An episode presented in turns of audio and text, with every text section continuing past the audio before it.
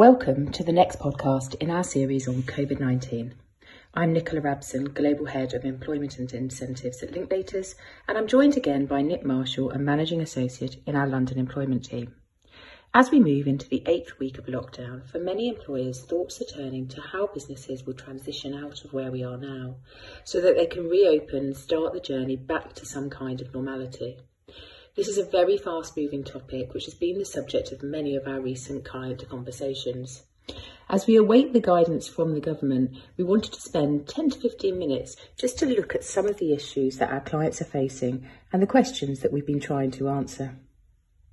Nick, different sectors and different businesses are inevitably facing different issues. Do you think there's going to be a one size fits all approach to how employees should return to work? So you're absolutely right, and the challenges faced by different sectors are going to be very different.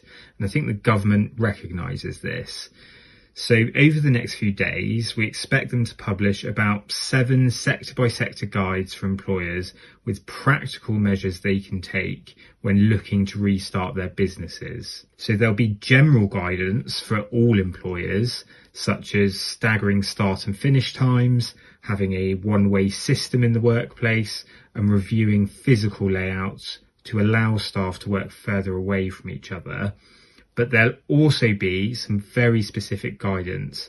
So, for example, for those working outdoors, using a consistent pairing system if people have to work together in close proximity and avoiding employees working face to face so, for example, by working side by side or facing away from each other instead. Now, in premises where staff will come into face to face contact with customers, there might be the use of protective screens and also limiting the number of staff or customers who can be in an area of the store at a particular time. So some of this guidance is going to be pretty granular. Thank you.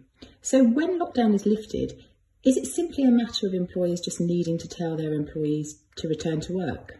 Employers will need to think carefully about how to get their employees back into the workplace. Some businesses are only going to be able to reopen if their employees return to the physical workplace. So particularly shops on the high street and other employers in the hospitality sector, such as bars, restaurants and hotel chains.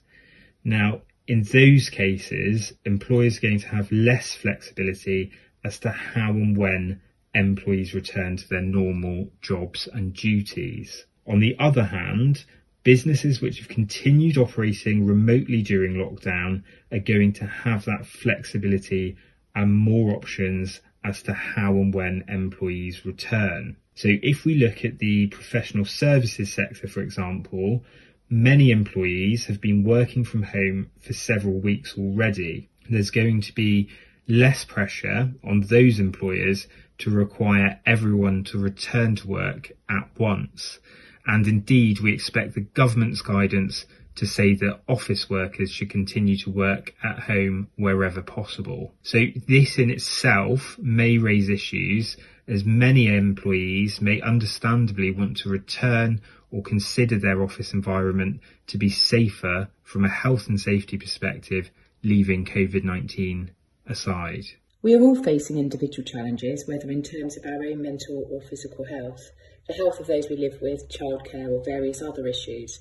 Can employers treat their employees different to take account of their personal circumstances? So it's a good question. And regardless of what sector an employer operates in, there's going to be a lot of give and take on both sides over the next few months, with employers needing to show flexibility and creativity wherever they can, and employees also needing to compromise. We think that trust between employers and employees will be key to a successful transition, and the culture of an organisation may really be tested during these coming months. We know, for example, from a survey last weekend that 77% of the public would like to see the lockdown continue, while just 15% are opposed to that. So there's a real risk that the government's lockdown messaging has actually been so effective that employees refuse to come back to work. Employers need to think carefully about the approach they take. So we don't think that there's a one size fits all solution for this. So for example, where possible, such as in an office, can there be a soft reopening? So where return to work isn't mandatory, but those who are able to do so and are comfortable doing so can come back as long as it's in accordance with the government guidance, of course. So that might allow those who are not in a high risk group, who can travel to work without taking public transport, and who aren't living with someone who's high risk or shielding to return to the physical workplace first. So whatever approach employers decide to take, open and clear communication with staff is going to be key and businesses need to think now about starting that process so employees have enough time to get used to the idea of returning and to make any arrangements necessary. So, for example, amending their travel plans or arranging childcare if their start and finish times are going to change. And Nick, do you think an employee can refuse to come into work? And what should a company do if that actually happens? In our last podcast, we spoke about whether employees could refuse to come into work during the lockdown and what options employers have if they find themselves facing that situation. Those considerations will apply equally to businesses coming out of lockdown as well. So essentially, firstly, is the employer providing a safe working environment for its employees? And two, are the employees being given a lawful and reasonable order by the employer. So, as I mentioned before, I think both sides are going to have to show some flexibility during this time. But if push comes to shove and an employee refuses to return to work when the employer's request for them to do so is lawful and reasonable, and the employer is following government guidance on safe working environments, employers can take disciplinary action for unauthorised absence from work. Now, as we discussed on the last podcast, employers need to be aware of the unfair dismissal and whistleblowing risks associated with disciplining an employee in those circumstances. So, Nicola, Accenture have said that all employers are going to become health businesses. So, what steps have we seen employers take to prepare the ground for employees to return to the workplace? Yes, thanks, Nick. So, employers are looking to reopen and they want to bring their employees back to the workplace. And in doing so, they're looking at a range of options to ensure that they take all reasonable steps to protect their employees and to show that their employees matter and the health and safety of those employees is being prioritised. So, for example, some employers are considering asking employees to self declare that they are not experiencing any symptoms. They don't live with anyone who is in a vulnerable category or shielding. They themselves aren't vulnerable or shielding. Um, and potentially also whether they live with someone who is at high risk of contracting the virus. So maybe someone who is a frontline NHS worker.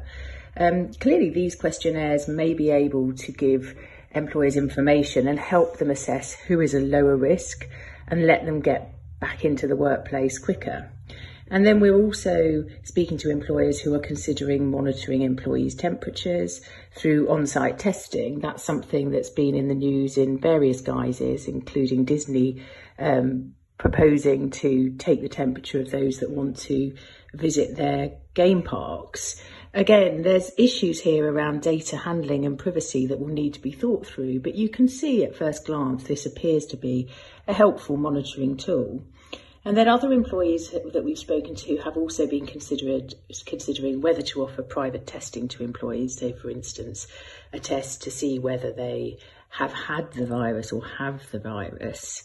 Um, or the antibody test, whether an employee has antibodies to the virus. Now, obviously, testing is a sensitive area in and of itself, but leaving that aside, employers are going to have to be very careful that they are have confidence that they're using the right tests, that those tests are accurate, they have um, been approved by the right scientific bodies.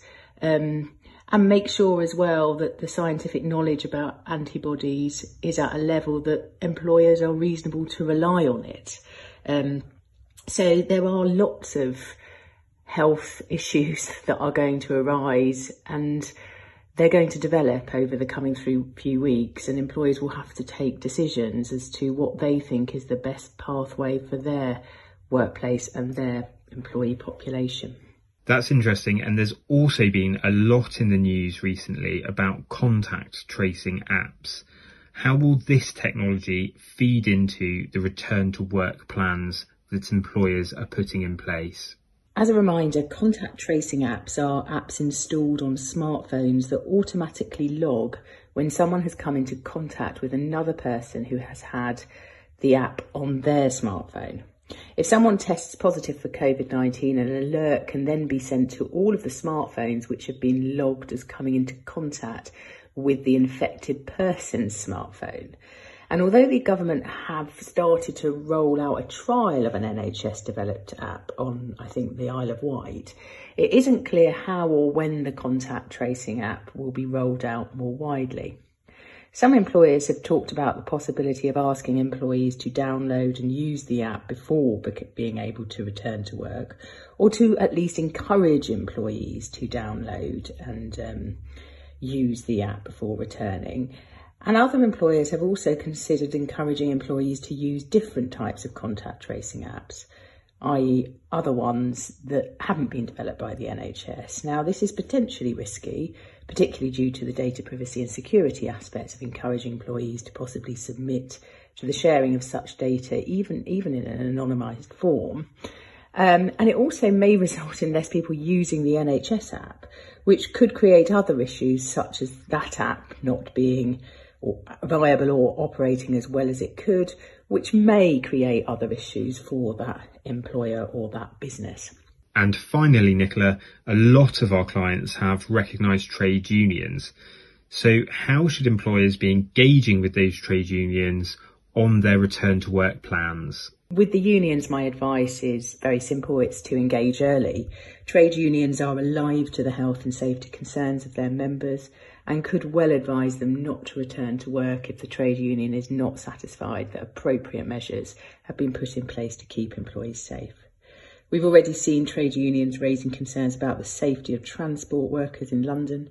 And by engaging early, employers and trade unions can hopefully work constructively together to try to get a position where employers are as well prepared as possible to welcome employees back to the workplace and workers feel comfortable coming back to the workplace.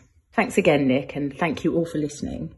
On our next podcast, I will be joined by one of my partners, Vanessa Havard Williams, as we look in much more detail about some of the health and safety risks around returning to work and the specific measures that employers can put in place to help ensure they are operating safe workplaces. We're also hosting a webinar on Tuesday, 12th May, where we look at guidance expected this Sunday and discuss a range of issues data, employment, health and safety, all relating to coming out of lockdown. Take care.